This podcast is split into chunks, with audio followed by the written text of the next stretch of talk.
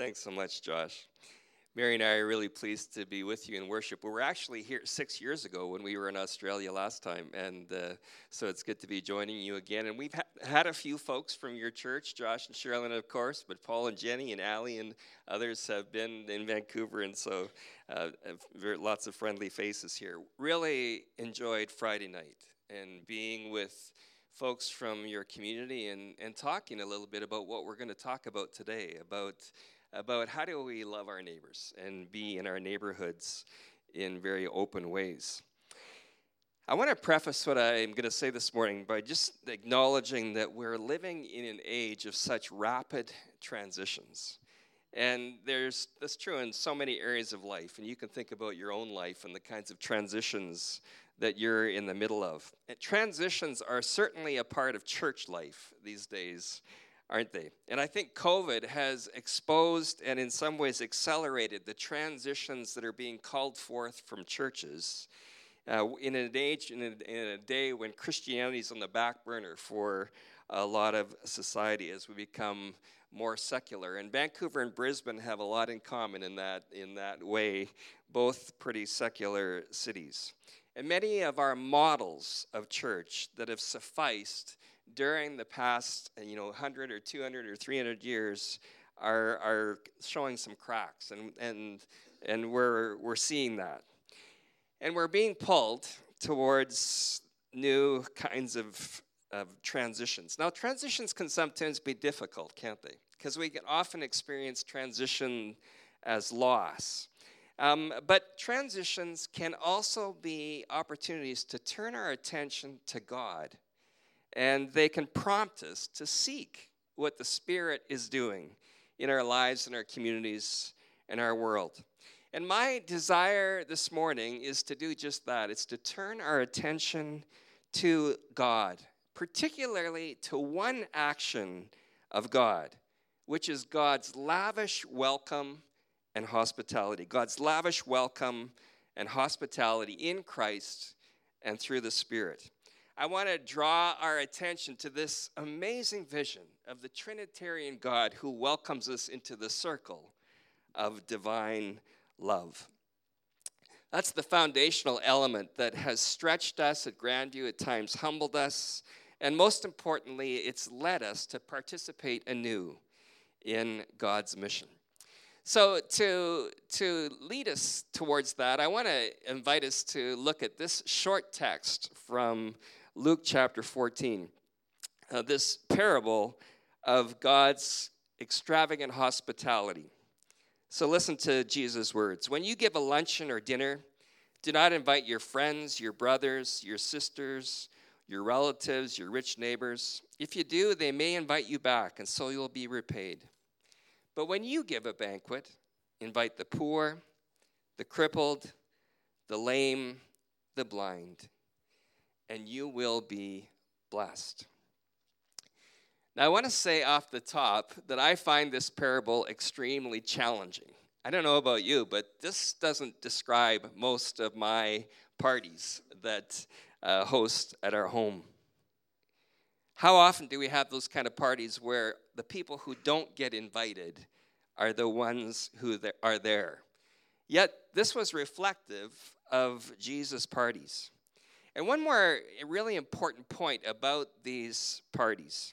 Jesus' parties weren't just festive occasions, pointing out what a good guy he was or how different his parties were.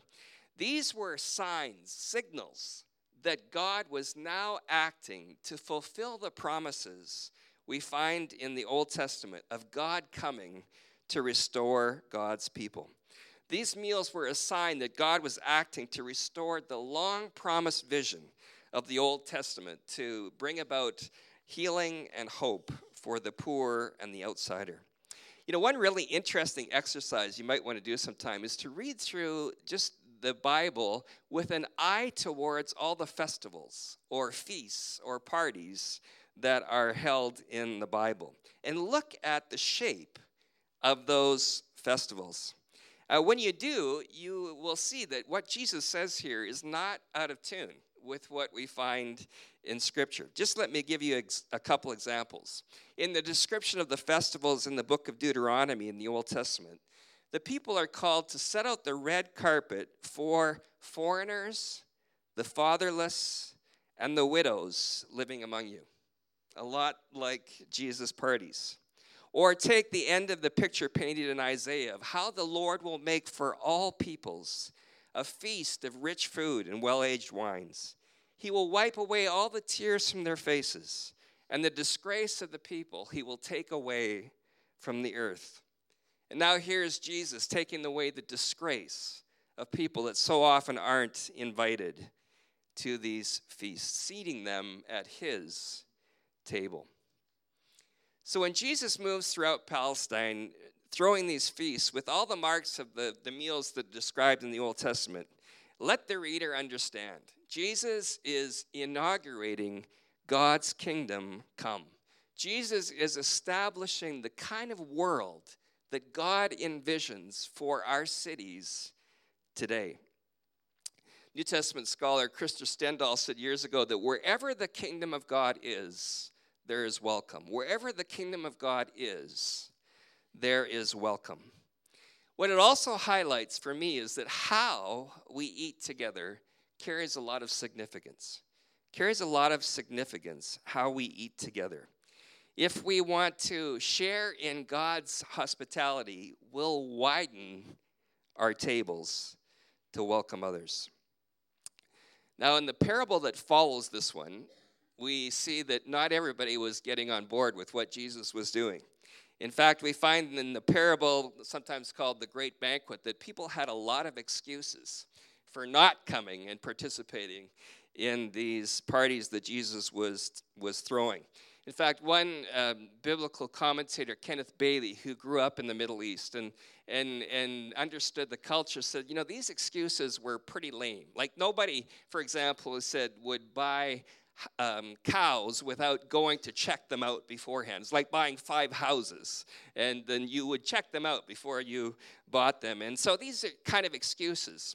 The one excuse in the parable about, you know, I can't come because I just got married, and you know, there was a tradition of having a year of being away in the Old Testament when you got married. Well, this is a more legitimate excuse, but it also gets at Jesus saying even our families can't be excuses for us not participate in the kingdom of God.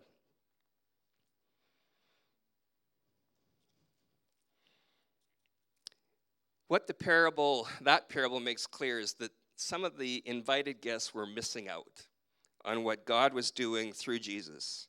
And in Jesus, God's welcome was extending to the very edges of society. And most of the respectable people weren't joining in. They weren't getting in on what Jesus was doing. I hope you just feel the challenge of this parable this morning as we read it. When I taught a course this past year with church leaders, and we looked at this parable. Yeah, I want to switch here to the next. There we go. I like this picture of it, is this vision of people just sharing life together. It reminded, just when I saw this morning again, I was thinking, Pete and Dot, that probably looks like your gathering a little bit. In the course that I taught this past year, we looked at this parable together, and we felt the challenge of it. And this is what is some of the responses that people said. You know, yeah, we see the call of God's welcome, but we're so tired. There's no way that we can be welcoming like this. Between our work, our responsibilities, our family, all the adjustments of COVID, we're just so tired. And here's the kicker that for me when someone said, no, we're too busy doing church to offer this kind of welcome to others. Ouch. How can we welcome in this way that Jesus did? Well, let me tell you some stories from Grandview's experience of how, despite our reluctance and excuses, we found ourselves being pulled into participating in God's hospitality to the neighbor, the stranger, the poor, and the outsider. And the journey has involved a struggle to adjust our ways of living, to be able to participate in this welcome, living in a culture of autonomy and consumerism. We've had to make some adjustments. We've had to confess and repent, for example, of living in a culture of entertainment, being drawn so easily, slipping into that. I'm going to tell you some of these stories, not so that you'll do all of them, certainly that you won't make all the mistakes that we did, but to give you, to spark your imagination for ways that maybe you're being called to take some steps towards participating in God's welcome with your neighbors. So again, we've been invited. Let's be alert to the nudges of the Spirit as we listen today. Let your imaginations wander a little bit as you listen to these stories.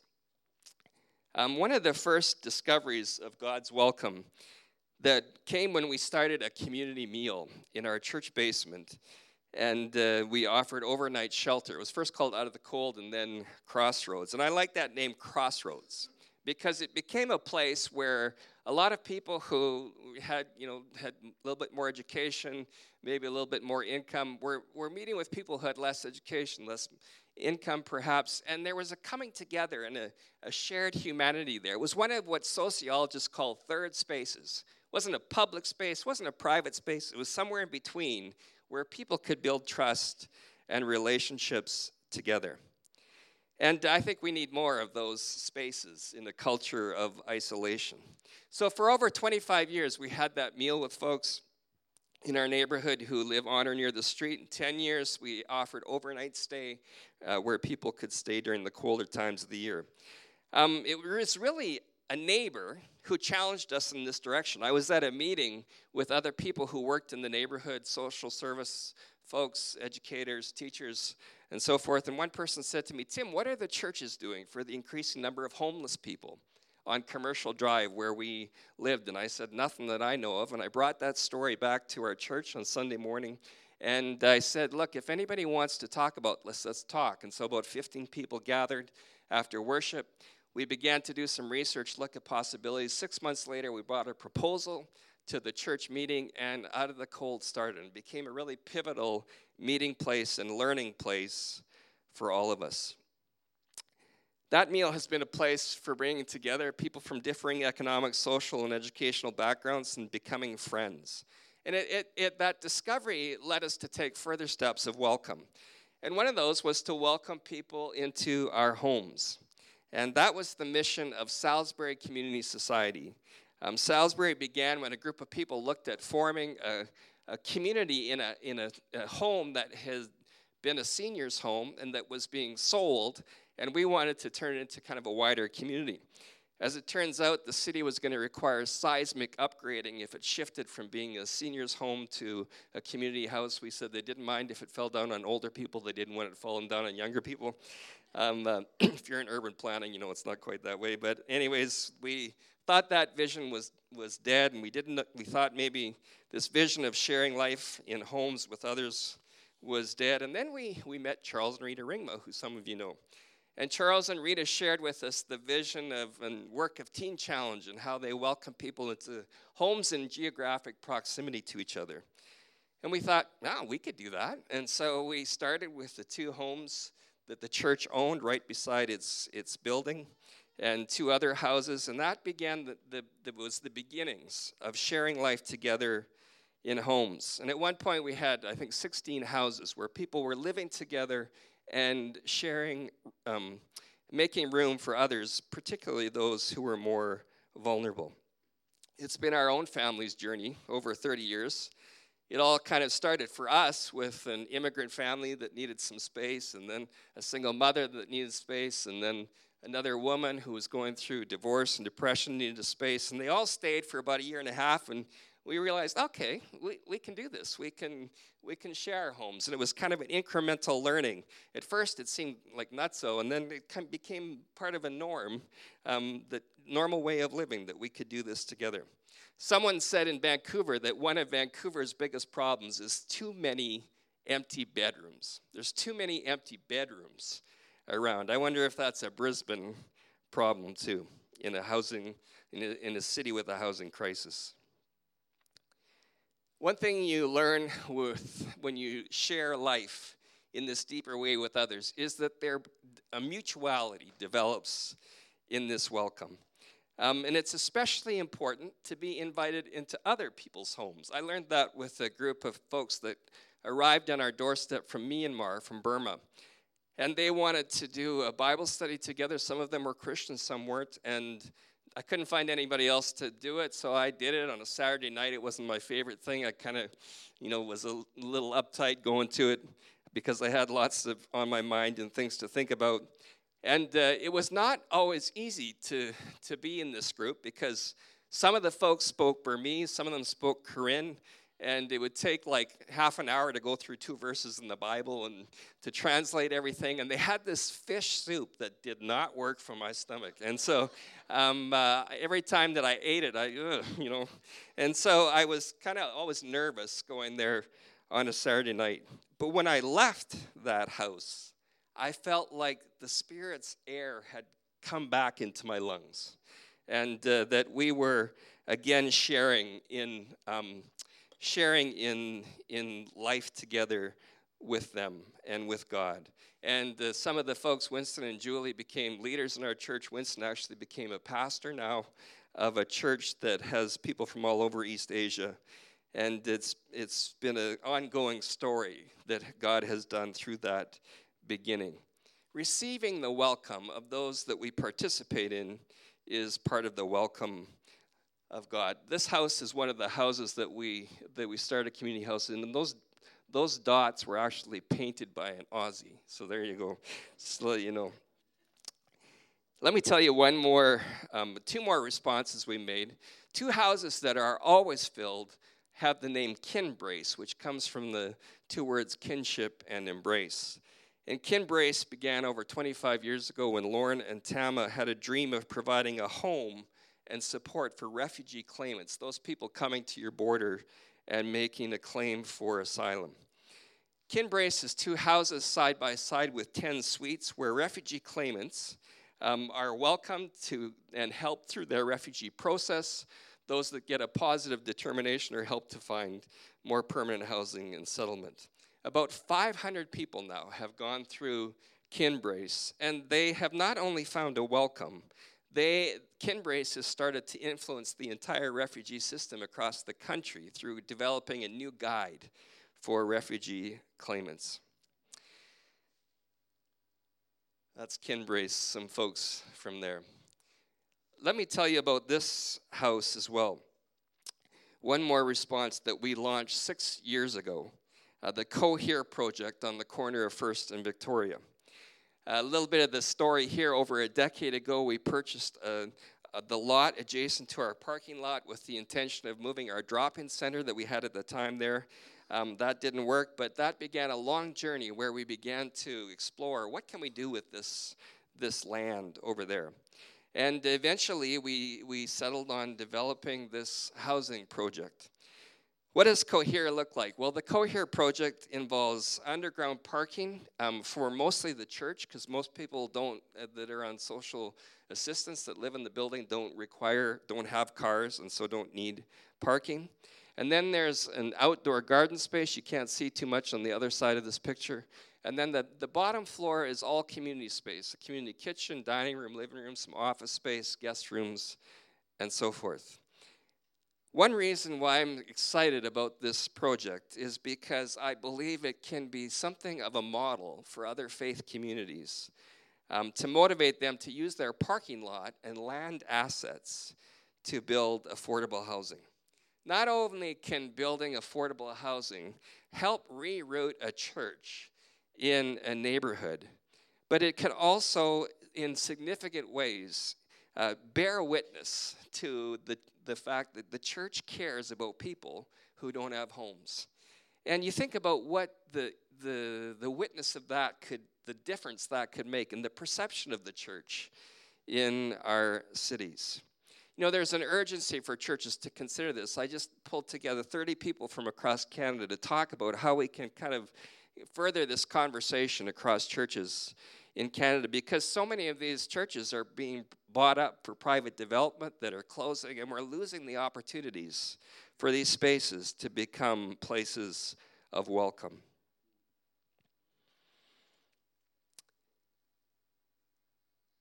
You know, I think participating in God's welcome in different ways is part of the path to healing for our society, which is so polarized.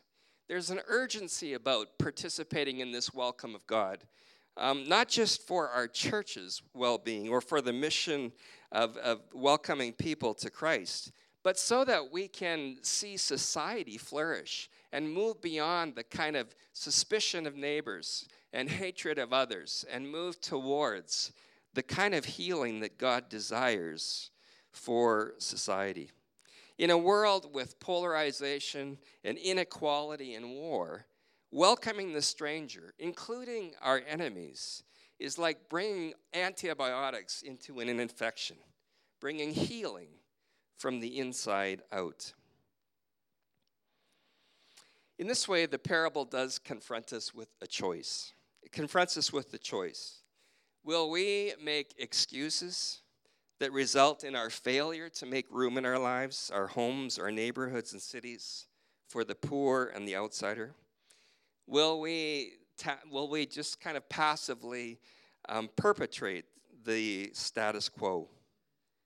Or will we participate in the healing and renewal of our cities?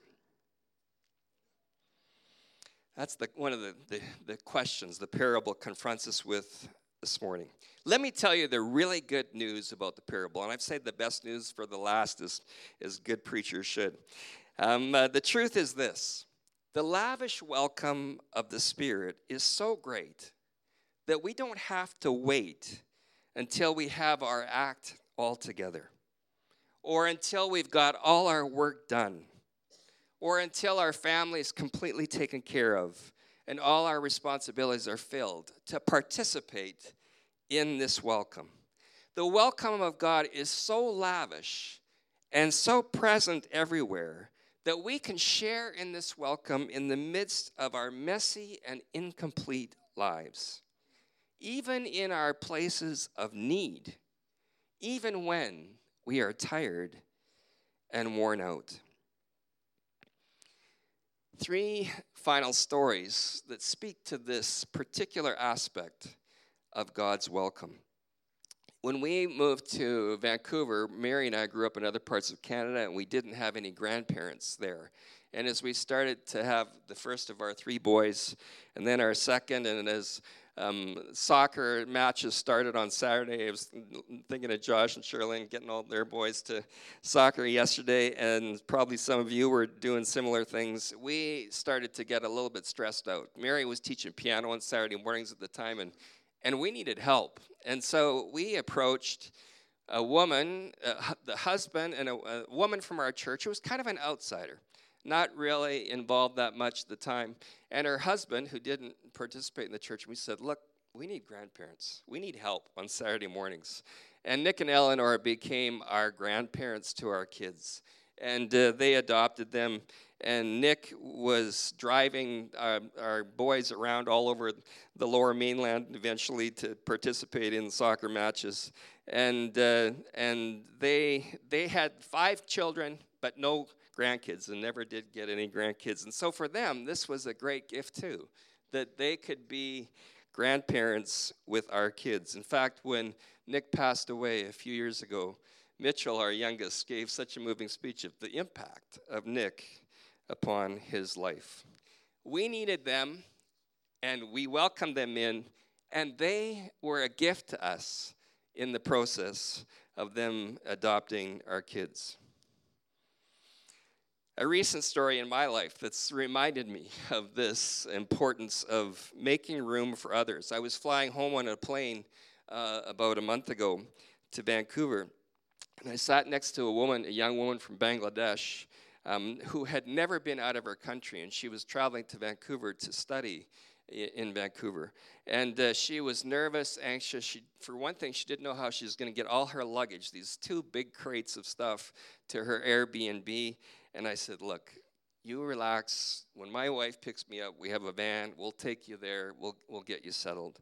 And we did that, and the next day I had a meeting canceled, and so she came to our house. I took her downtown to find her school. Mary and I took her out for dinner, She came the next day with her friend who had arrived from Bangladesh that night, and when they weren't finding housing, and so we said, look, stay with us for 2 weeks until renovations start in our basement.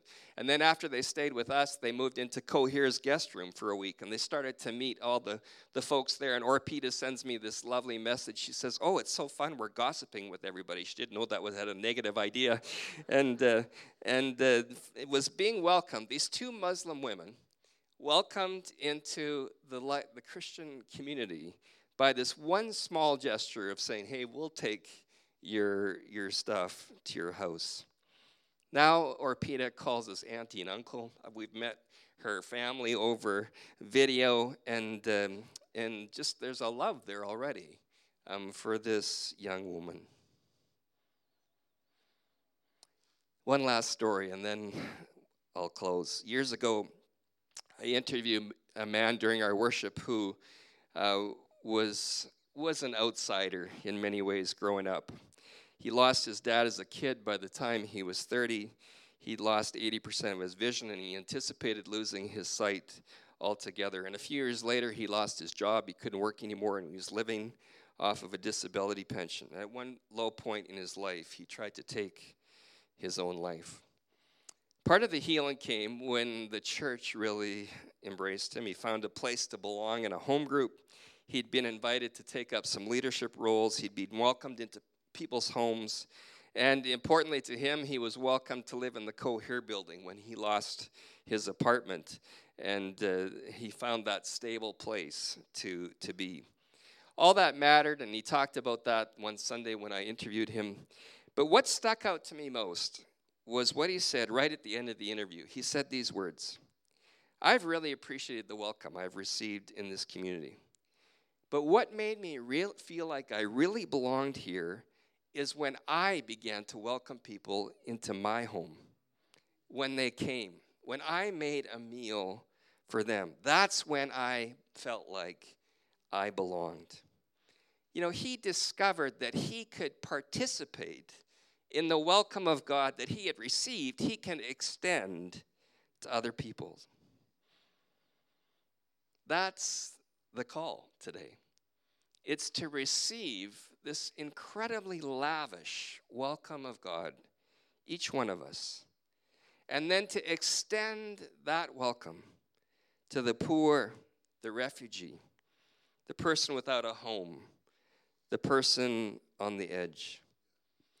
You know, in a culture so suspicious of Christianity, and sometimes with good reason, sharing in the lavish welcome of God is not only a way to subvert that suspicion, it may hold the key to the recovery of the church's participation in the mission of God, in our own renewal, in our faith with Christ. So how is your imagination being stirred today? How is the Spirit nudging you to participate in the welcome of God, even in your messy and broken and incomplete lives?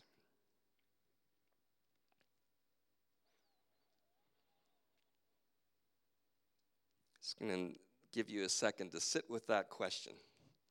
And to think about that question. How's the Spirit nudging you to participate in the welcome of God in the midst of your own incomplete and sometimes messy life?